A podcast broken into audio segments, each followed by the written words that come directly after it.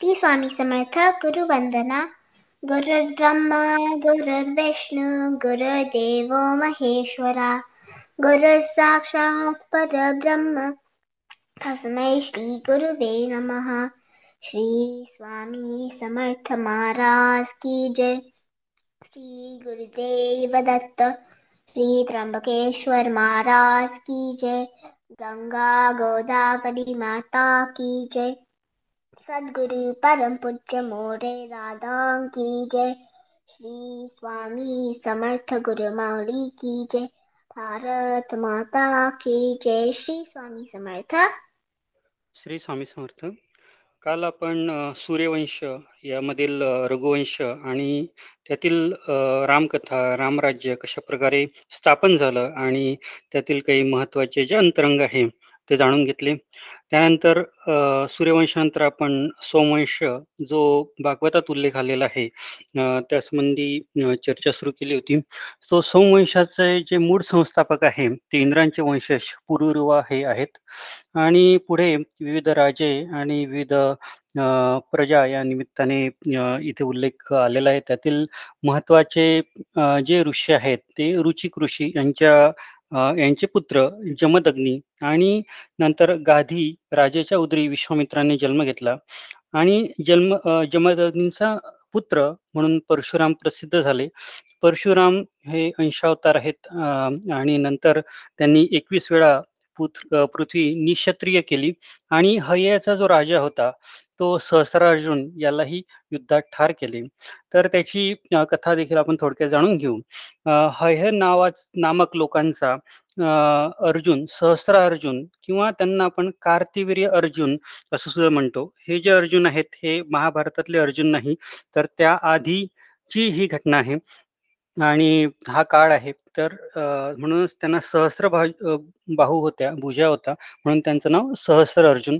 तर यांनी परमेश्वराची एकनिष्ठ आराधना केली आणि वर प्राप्त घेऊन वर प्राप्त करून सहस्र बाहू अजिंकत्व अमर्याद ओज तेज वीर्य यश बल आणि लक्ष्मी इत्यादी मिळवली.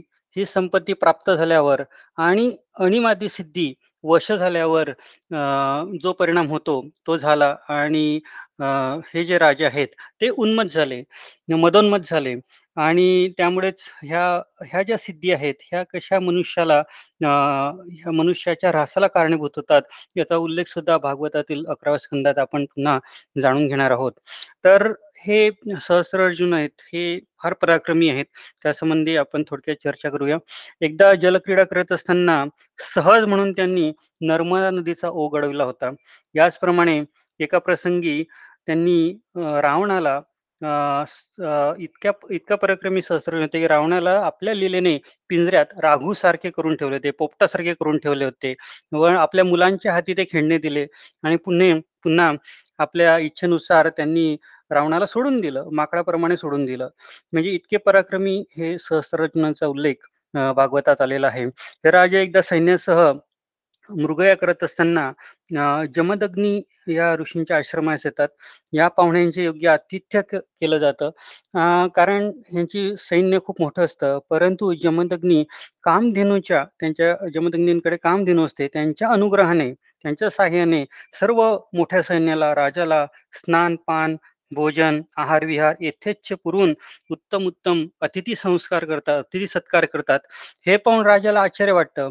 आणि तसाच क्रोध येतो. कारण सहस्रजनाला वाटत असतं की आपल्याकडे सर्वात मोठी संपत्ती आहे आणि तसा त्याचा गर्वही असतो. परंतु या संपत्तीचे अतिक्रमण एका केवळ ऋषीमुनींनी केलेले आहे आणि त्याचं कारण म्हणजे हे कामधेनू आहे असं त्यांच्या लक्षात येतं. म्हणून त्या आश्रमातनं ते सहस्र अर्जुन कामधेनू घेऊन जातात आणि नंतर काही वेळाने जमदग्नींचे जे पुत्र आहे परशुराम घरी परत येतात आणि त्यांच्या लक्षात येतं की आपल्या पित्यांचा अशा प्रकारे अपमान झालेला आहे.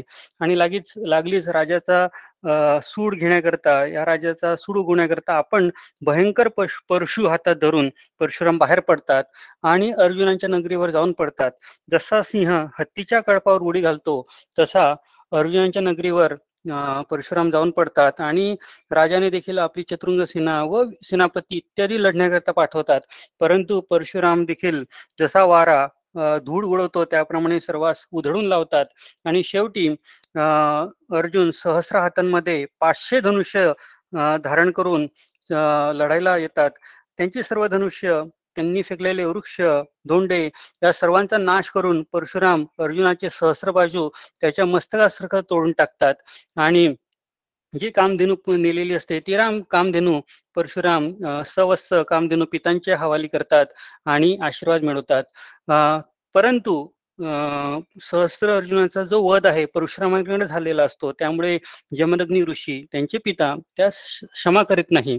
आणि कारण राजाचा जो राजा या सत्तेचा मालक आहे त्याचा वध केला ही गोष्ट खरोखरच महापातक आहे.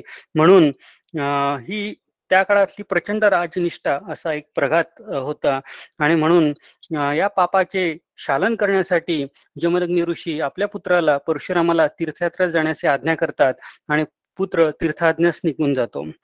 ह्याच जमदग्नी यांची पत्नी म्हणजे माता रेणुका परंतु एका प्रसंगी पत्नीच्या किंचित मनपातकामुळे जमदग्नी प्रचंड क्रोधित होतात आणि परशुरामासह जे इतर पुत्र असतात. परशुराम तीर्थयात्रेला गेले असतात आणि इतर जे पुत्र असतात त्यांना आईला आईचा शिरच्छेद करा अशी आज्ञा हे म्हणजे जमदग्नी ऋषी देतात. तेव्हा ते सर्व जे पुत्र आहेत त्यास नकार देतात. हे हे पाहून जमदग्नी ऋषी अधिकच क्रोधित होतात आणि सर्व पुत्रांना ते एक प्रकारे ठारच करतात.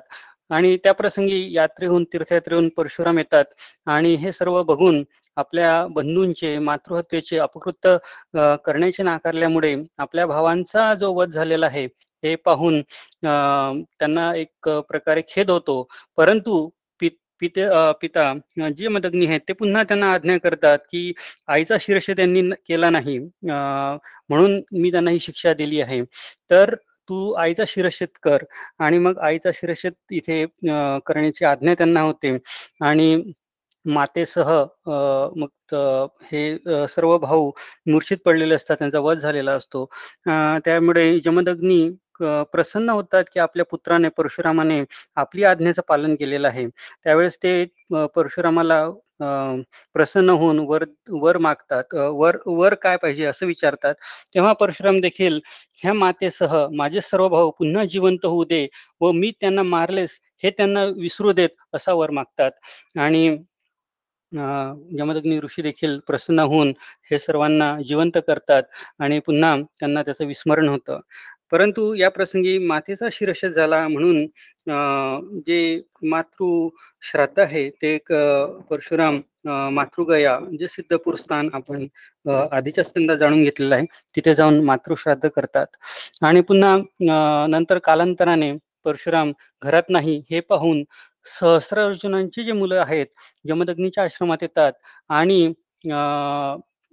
रेणुका माता नाही नाही म्हणत असताना सुद्धा जमदग्नी ठार मारून त्यांचे शिर घेऊन ते दुष्ट पुत्र निघून जातात आणि नंतर परशुराम घरी येतात. हा सर्व प्रकार हा दारुण शोक मातेचा त्यांना पाहवत नाही आणि पित्याचा घात व आपल्या कुळाचा अपमान ज्यांनी केला त्यांचा अत्यंत त्या अत्यंत क्षत्रिय कुळाचा विध्वंस करण्याचा निश्चयच ते करतात आणि एकवीस वेळा ते पृथ्वीचं पृथ्वीला निक्षत्रिय करतात पृथ्वीचा भार हरण करतात आणि नंतर सर्व देवदेवता प्रसन्न होतात आणि जमदग्नींना पुन्हा त्यांचं शिर धडाला लावून पुन्हा जिवंत केलं जातं. आणि नंतर हे सप्तर्षीमध्ये सामील होतात जमदग्नी सप्तर्षीमध्ये सामील होतात. आणि म्हणून परशुराम अवतार अवतारी परमेश्वराने पुत्राने पितृमातृ निष्ठा कशी असावी ह्या पद्धतीचा आपल्याला एक प्रकारे शिकवण बोध या विविध कथांमधनं मिळते. त्यानंतर पुढील जी कथा आहे त्यात विश्वामित्रांचा उल्लेख आलेला आहे. जसं आपण जाणून घेतलं की गाधींना विश्वामित्र नामक महातेजस्वी पुत्र झाला. की हा जन्माने क्षत्रिय होता. हे जे पुत्र होते हे जन्माने क्षत्रिय होते. परंतु आपल्या अद्वितीय कर्माने ब्रह्म ऋषींची पदवी त्यांनी प्राप्त करून घेतली. आणि गुरुचरित्रातही या कथेचा सविस्तर उल्लेख आलेला आहे. आणि आपण गुरुचित्र पारायण करताना याचा उल्लेख वशिष्ठ ऋषी आणि विश्वामित्र ऋषी यांची कथा आणि त्यांनी विश्वामित्र त्यांनी तपस्या करून कशा प्रकारे नूतन देह धारण केला याचं सविस्तर वर्णन गुरुचरित्रातील अध्यायात मध्ये आलेलं आहे. तर हे विश्वामित्र शून्य शापास एक जो राजा असतो त्यास शून्य सेवास मृत्युमुखातून सोडवतात आणि प्रतिसृष्टी निर्माण करून ब्रह्मदेवाचा गर्वहरण करतात. तो मानवी सामर्थ्याचा एक कळस म्हणजेच विश्वामित्र सर्वथा वंदे आहेत. अशा प्रकारे शुकमुनी राजा परिषदेला विविध वंश आणि त्या संबंधीतील कथा सांगत आहे. पुन्हा शुकमुनी परिषद राजाला म्हणतात की राजा तुला मी मागे पुरुरवा राजाची गोष्ट सांगितली आहे. त्यांच्या कुलातच कुतस मद आणि शोनक हे ऋग्वेदातील मंत्रप्रवर्तक मुनी झाले. धन्वंतरी याच कुलात उत्पन्न झाले. सोवंशात कित्येक राजांनी साठ साठ हजार वर्ष राज्य केले. या वंशात नहुष ययाती हे महाप्रसिद्ध क्षत्रिय राजे झाले. नहुष राजाला देवांनी काही दिवस इंद्रपद दिले. परंतु तिथे नहुष राजा उन्मत होऊन इंद्राणीचा अपमान करू गेला. म्हणून नहुष राजाला अजगर योनी प्राप्त झाली. ययाती हा नंतर नहुषाचा मुलगाच आहे. त्याने शुक्राचार्यांची मुलगी देवयानी आणि वृषपर्व्याची शर्मिष्ठा यांच्याशी लग्न लावून वंशाचा विस्तार केला. आणि ययाती यांची देवयानी व वृषपर्व्याची जी कथा आहे ती देखील सर्वश्रुत आहे. आणि मराठी कादंबऱ्यांमध्ये मराठी साहित्यात ययाती या कादंबरीला विशेष महत्त्व आहे. मराठी माणसाच्या मनात घर करून असलेली वन जनसामान्यांकडून सदा चर्चित असलेली ही ज्ञानपीठ पुरस्कार पुरस्कार मिळालेली ययाती कादंबरी बहुतेकांनी वाचली असेल. कुरुवंशातील राजा ययाती आणि त्यांच्या जीवनचरित्राचा आधार घेऊन मानवी जीवनातील अनेक पैलू वलय संक्रमणे ही कादंबरी अलग स्पर्श करते. पिढ्यानपिढ्या वाचणाऱ्या वाचकाला ती नेहमीच समकालीन वाटते. असं या पद्धतीने लेखक थोर लेखक वि स खांडेकरांनी याच्यातील पात्रांचं विविध पद्धतीने एक वर्णन केलेलं आहे. इंद्रावर विजय मिळवणारा राजा नहुष स्वर्गाचा राजा आल्यावर उन्मादानाने कशा प्रकारे हुरडून जातो ऋषींना पालखीचे भोई बनवतो या पद्धतीने विविध पात्र आणि त्यातनं आपल्याला जे जीवनात मार्गदर्शन मिळतं या पद्धतीने दृष्टिकोनात्मक बघण्याची ही कादंबरी आपण बहुतेकांनी वाचली असेल. तर कादंबरी हा विषय थोडा वेगळा आहे आणि कल्पना आणि मनोरंजनात्मक पद्धतीने आपण त्याला बघू. परंतु हे जे धर्मग्रंथ आहे भागवत आहे ह्यात हे सत्य आणि त्यातील जे बोध आहे याचा उद्देश वेगळ्या पद्धतीचा आहे. परंतु ही जी कथा आहे ती बहुतेकांना या या कादंबरी किंवा विविध प्रसंगातनं माहिती आहे. त्यामुळे आपण आता पुढील वेळेचं भान ठेवून पुढील वंशाकडे जाऊया. तर शुकमुनी सांगतात की राजा पूर्ववंशात मेधातिथी आदी करून ब्राह्मण जाती आल्या आणि पौरकुलात प्रसिद्ध दुष्यंत राजा झाला आणि दुष्यंत व शकुंतलीची गाठ कण्वाश्रमात पडली आणि त्यांचा गांधर्व पद्धतीने विवाह झाला. आणि पुढे जाऊन दुर्वास ऋषींच्या शापाने राजा शकुंतलाचा स्वीकार करण्याचा नाकारतो. परंतु देवी आकाशवाणीने शकुंतला ही तुझी तुझीच बायको आहे अशी आकाशवाणी होते. आणि नंतर तिच्या पोटी जन्मलेला जो भरत आहे हा तुझाच मुलगा आहे असं सांगितलं जातं. आणि हा भरत म्हणजेच हा थोर भरत राजा आणि त्याने त्यामुळे भरत देशाचं नाव भारत हे पडलेलं आहे. आणि ही कथा देखील सवश्रुत आहे. हा भरत चक्रवर्ती राजा होता. याने अनेक अश्वमेध यज्ञ केले.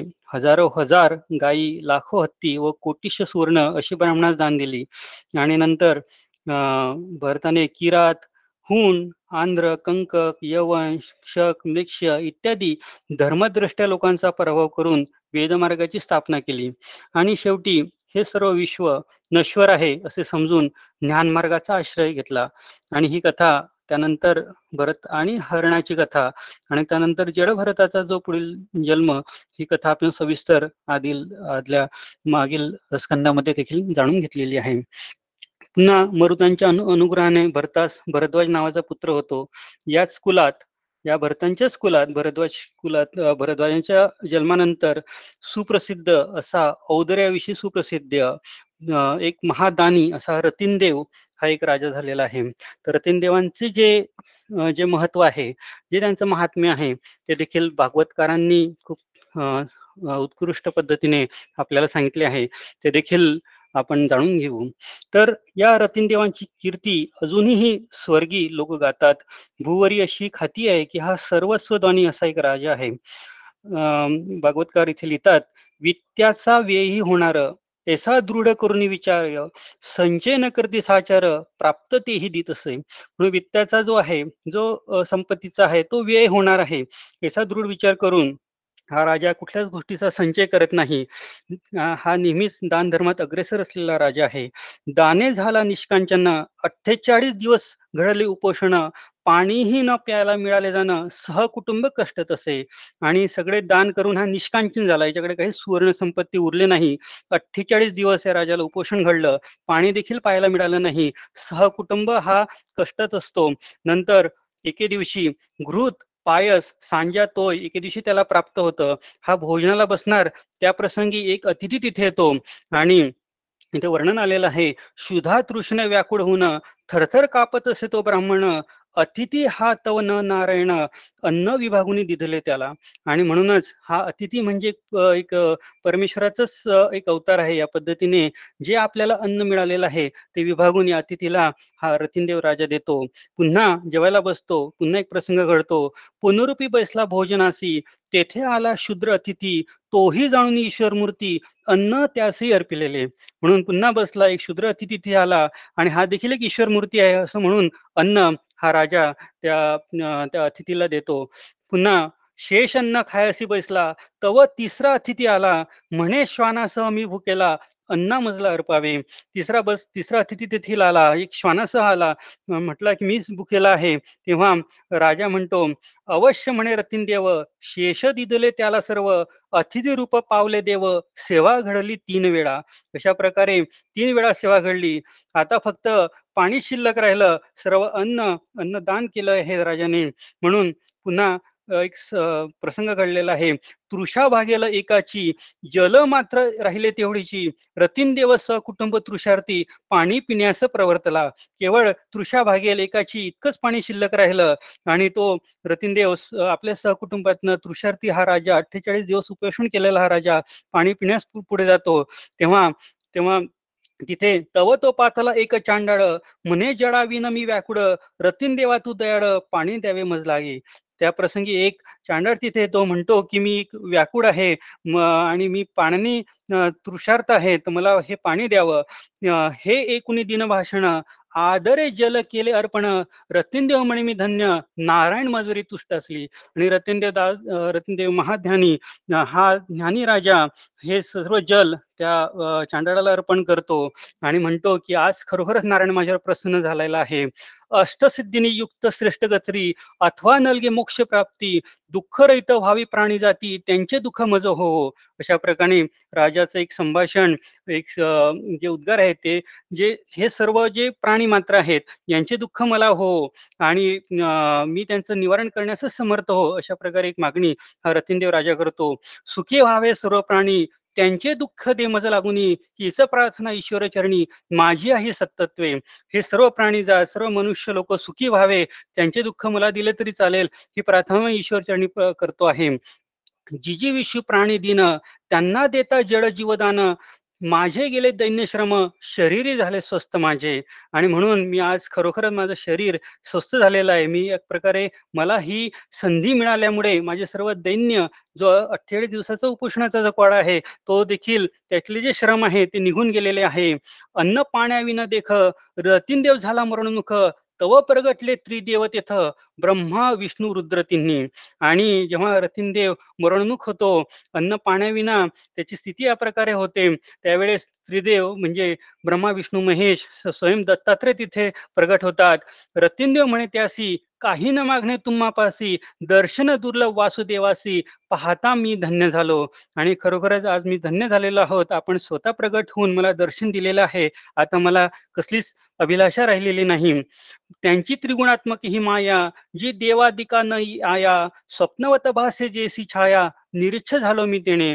आणि ही त्रिगुणात्मक जी माया आहे ती देवादिकांनाही ती त्यामुळे बऱ्याच गोष्टींचा बोध होत नाही. स्वप्नवत अशी ही छाया आहे. परंतु केवळ आपल्या सद सद्गु सद सदकृपेने आपले दर्शन मला प्राप्त झाले आहे. आणि त्यामुळे मी आज निरीच्छ झालोय. मला कुठली इच्छा राहिलेली नाही. ऐसा रतीन देव माया तिथं. गुणरहित त्याचे चित्त. चरित्र त्याच्या अद्भुत धन्य धन्य रतिदेव अशा प्रकारे याची धन्यता आणि यापासनं जो बोध आहे तो आपल्याला भागवतात शुकमुनींनी राजा परिषदांच्या माध्यमातून सांगितलेला आहे. त्यातील मोठं भरपूर जो संवाद झालेला तो खूप मोठा आहे परंतु आपण त्यातलं जे सार आहे ते या प्रसंगी जाणून घेतलं. तर सांगायचा मुद्दा तर की अन्नदान आणि त्याचं महत्त्व या प्रकारे विविध कथांमधनं आलेलं आहे आणि आपल्याला जेव्हा जेव्हा संधी मिळेल तेव्हा आपण अन्न संतर्पण या कार्यात देखील सामील होत असतो. सेवा मार्गाचा एक विविध विभाग त्या त्यासाठी कार्य करत असतो. आणि जे दत्तधाम क्षेत्र आहेत तिथे अविरत अविरत तीनशे पासष्ट दिवस हे अन्नदानाचं कार्य चालू असतं जेव्हा आपल्याला संधी मिळेल आणि जेव्हा आपली इच्छा असेल त्यावेळेस आपण कृपया यात सहभागी होऊ. या प्रकारे हे कथात्न बोध आपल्याला इथे मिळेल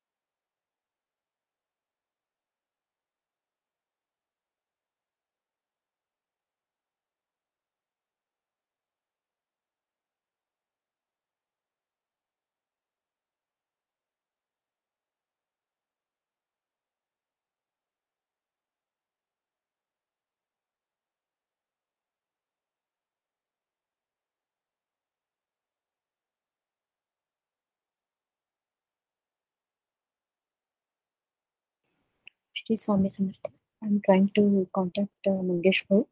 Um, आपण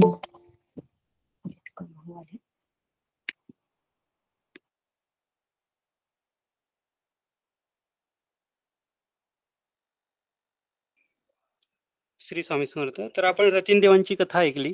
आणि ही रतीन देवांची कथा आपण आत्मसात केली की त्यातील अन्नदानाचं महत्त्व हे आपण जाणून घेतलं. यानंतर याच वंशात अजामीर ब्रह्मदत्त विश्वसेन हिरण्यनाभ मुदगल इत्यादी महायोगी व महापु पराक्रमी वंश पुरुष झाले. याच कुलात कृपाचार्य आणि कृपी म्हणजेच ही द्रोणाचार्यांची पत्नी हे दोन कृपाचार्य आणि कृपी ही बहीण भावंड होती. पांचल राजा राजा जो द्रुपद ह्याच कुलातील प्रसिद्ध पुरुष होय. कौरव कुलाचा संस्थापक हा कुरु कुरु राजा आणि त्यापासून कुरु कौरव हे जे आहे वंश सुरू झाला. शंतनू इत्यादी थोर पुरुष या कुलात झाले. शंतनूचा मुलगा भीष्म हाच आत्मवेत्ता धर्मवेत्ता महाभागवत आणि याच शिष्याने परशुरामांचाही पराभव केल्याचं वर्णन महाभारतात आलेलं आहे. शंतनूला सत्यवतीच्या उदरी चित्रांगत व विचित्रवर्य हे विचित्रवर्य हे दोन पुत्र झाले हे अल्पवयी होते. म्हणून वेदव्यासांनी धृतराष्ट्र पंडू आणि विदूर हे नियोग धर्माने उत्पन्न करून शंतनूंचा वंश पुढे चालवला. दुर्योधनाच्या पोटी धृतराष्ट्राच्या पोटी दुर्योधन इत्यादी शंभर पुत्र आणि एक पुत्री असा त्यांचा वंशविस्तार आहे. पंडूच्या भार्या कुंती उमाद्री यांच्या उदरी देवांच्या अनुग्रहाने पंचपांडवांचा जन्म झाला हे आपल्याला सबश्रुत आहे. आणि नंतर अर्जुनचा अभिमन्यू आणि अभिमन्यूंचा पुत्र म्हणजे राजा तू परीक्षित आहेस. आणि श्रीकृष्णांनी गर्भामध्ये तुझे संरक्षण केले हे तुला स्मरण असेलच आणि आपण ही कथा सुरुवातीला जाणून घेतलेली आहे. आणि हाच त्यानंतर परिषितांचा मुलगा त्यानंतर काय होणार आहे हे सुद्धा शुकमुनी या प्रसंगी राजाला सांगतात की नंतर तुझा मुलगा जनमेजय हा सर्पसत्र करील. कारण तुला तंश तक्षक व हा सर्प आहे. हा दंश करणार आहेत. आणि त्याचा सूड घेण्यासाठी तुझा मुलगा जन्मेजय हा सर्पसत्र करील. पुष्कळश अश्वमेध नंतर करून दिग्विजय प्राप्त करील. राजा तुझ्या वंशात पुष्कळ महायोग्यतेचे राजे अवतीर्ण होतील. पृथ्वीचे पालन करतील. शेवटी शेमक नावाचा राजा होईल आणि कलियुगात हा वंश समाप्त होईल. या पद्धतीने हा वंश अशा पद्धतीने पुढे गेला आणि पुढे जाणारही आहेत. या पद्धतीने सुतवाच शुकमुनी राजपरिषदेला करतात. नंतर त्या पद्धतीने पूर्ववंशाचा जो विस्तार आहे तो ययातीच्या इतर पुत्रांचा वंश विस्तारही मोठा आहे. त्यात दशरथांचा जो मित्र आहे रोमपाद याची कथा सुद्धा आपण थोडक्यात जाणून घेऊ. रोमपाद जो होता की हा दशरथांचा परम मित्र होता आणि दशरथ अं, दशरथ आणि सुमित्रा यांना पुत्र एक कन्या प्राप्त होते. तिचं नाव शांता. ही प्रभू रामांची ज्येष्ठ भगिनी आणि याचा उल्लेख रामायणातही आलेला आहे. तर हे सर्व बंधू पृथ्वीतलावर येण्याच्या आधी शांता नावाची कन्या दशरथ आणि सुमित्रांना प्राप्त होते. क- आणि नंतर त्याचं बारसं केलं जातं. या प्रसंगी सर्व राजे येतात. दशरथांचे परममित्र रोमपाद येतात. परंतु रोमपादाला दुःख असतं की आपल्याला पुत्र नाही. म्हणून ते प्रसंगी रडू लागतात. हे बघून दशरथांचं दशरथराज किती श्रेष्ठ आहे त्याचं उदाहरण इथे आलेलं आहे. त्या बारशीच्या प्रसंगी जी कन्या आहे ती कन्या ते या प्रकारे रोम रोमपादाला जो अंग देशाचा राजा असतो त्याला ही कन्या देऊन टाकतात. बारशेच्या दिवशी ही कन्या नंतर त्यानंतर पुढे रोमपाद राजाकडेच वाढते. आणि हा जो प्रदेश असतो अंगदेश म्हणजेच आज आजचा जो मध्य प्रदेश इंदोर ग्वाल्हेर हे जे क्षेत्र आहे तेच अंगदेश आणि नंतर पुढे जाऊन हीच शांता यांचा विवाह जो आहे ऋषशृंग अ, या या ऋषींबरोबर होतो. हा ऋषी सुद्धा फार पराक्रमी. यांनी जेव्हा अंग देशात दुष्काळ पडतो त्यावेळेस स्वतःच्या सामर्थ्याने यज्ञ करून अ, पावस पर्जन्याला आगमन करण्यास भाग पडलं होतं. आणि नंतर पुढे दशरथांना पुत्र हो होण्यास एक अवघड जात म्हणजे अवघड पडत होतं. त्यांना पुत्र प्राप्त होत नव्हती. त्यावेळेस ऋष ऋषशृंग हे जे राजा आहेत ते पुत्रकामिष्टी यज्ञ करून सूर्यवंशाचा विस्तार करतात. हे देखील आपण पुत्रकामिष्टी यज्ञाबद्दल देखील मागील भागात जाणून घेतलेलं आहे. त्याच याच कुलामध्ये नंतर अधिरथ ज्याला अं, ज्याला कुंतीचा कानिन पुत्र कर्ण हा सापडला. प्राचेत्यश यदुवंश आणि या वंशातच भगवान श्रीकृष्णांचा अवतार झाला. याच वंशात कृतवर्मा वृष्णी इत्यादी मोठमोठे महापुरुष झाले. यादवांचे कुल फार मोठे आहेत. छप्पन्न कोटी यादव झाले आहेत. हे वाक्य प्रसिद्ध आहेत. आणि तसेच कृष्णाचा मामा कंस तसेच पिता वसुदेव पांडवांचे कुंती कृष्णाचे मावस भाऊ शिशुपाल वक्रदंत हे सर्व स्त्री पुरुष या यादवंशात उत्पन्न झाले. आणि ज्या ज्या वेळी धर्माचा क्षय व अधर्माची वृद्धी होते तेव्हा आपल्या मायेचे निमित्त करून परमेश्वर अवतार धारण करतात व धर्म संस्थान करतात. या हे सर्व अवतार या पद्धतीने आपल्याला लक्षात येतील.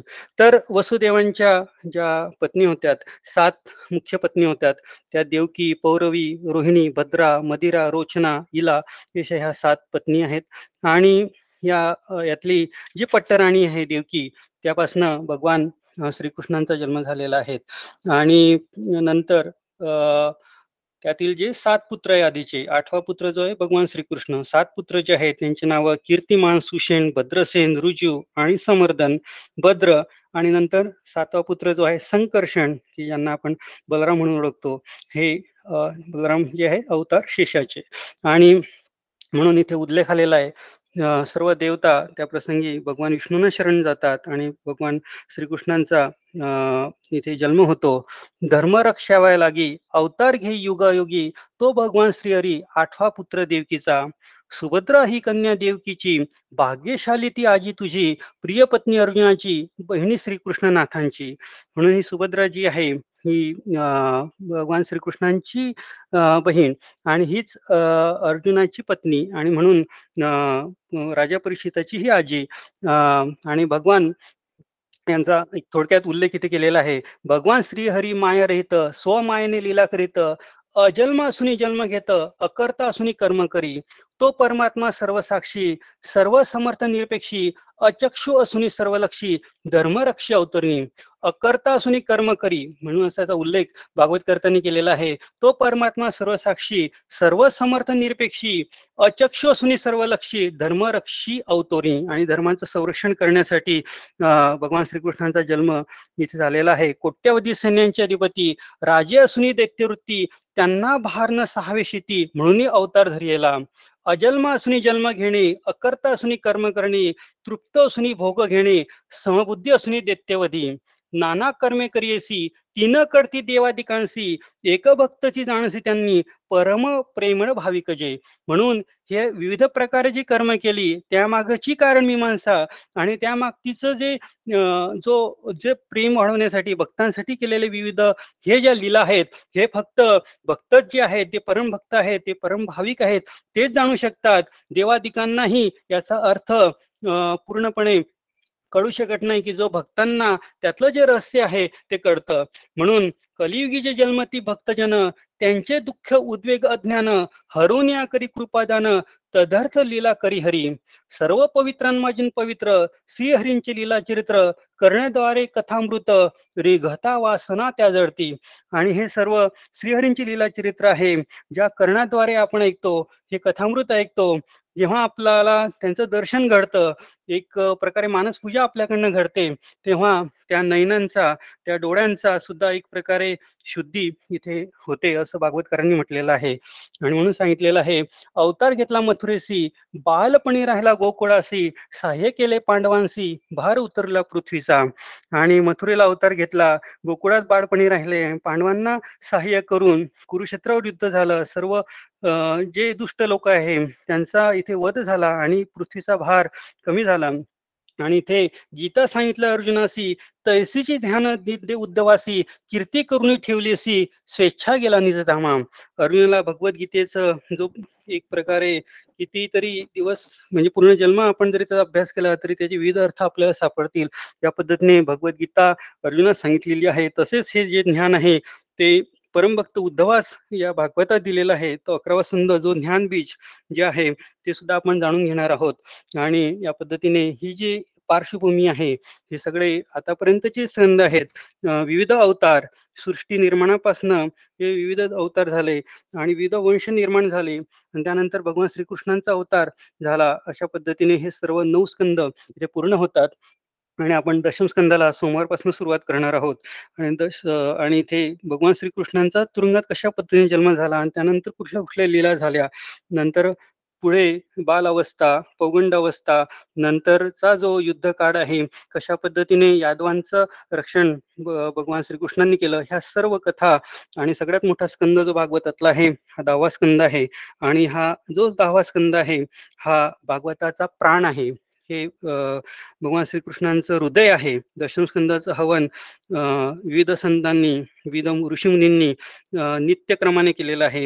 एकनाथ महाराज सुद्धा दशमस्कंदावर फार अगदी छान पद्धतीने अगदी आपल्याला हृदयद्रावक पद्धतीने त्यांनी वर्णन केलेलं आहे. तर हा दशमस्कंद आपण सोमवारपासून सुरुवात करणार आहोत आणि ती लीला याचा आपल्याला बोध व्हावा आणि ते बोध होण्याचं जे सामर्थ्य आहे आणि त्याची त्यासाठी जी कृपा आहे ती प्राप्त व्हावी यासाठी आपण सद्गुरूंना प्रार्थना करूया. आज इथे थांबूया. पुढील आठवड्यापासून आपण दशमस्कंदा सुरुवात करत आहोत. श्री स्वामी समर्थ. श्री स्वामी समर्थ. गुरु वंदना. गुरुर् ब्रह्मा गुरुर्विष्णू गुरुर्देव महेश्वरा. गुरुर् साक्षात परब्रह्म तस्मै श्री गुरुवे नमः। श्री स्वामी समर्थ महाराज की जय। श्री गुरुदेव दत्त श्री त्र्यंबकेश्वर महाराज की जय। गंगा गोदावरी माता की जय। सद्गुरु परम पूज्य मोरे दादा की जय। श्री स्वामी समर्थ गुरु माऊली की जय। भारत माता की जय। श्री स्वामी समर्थ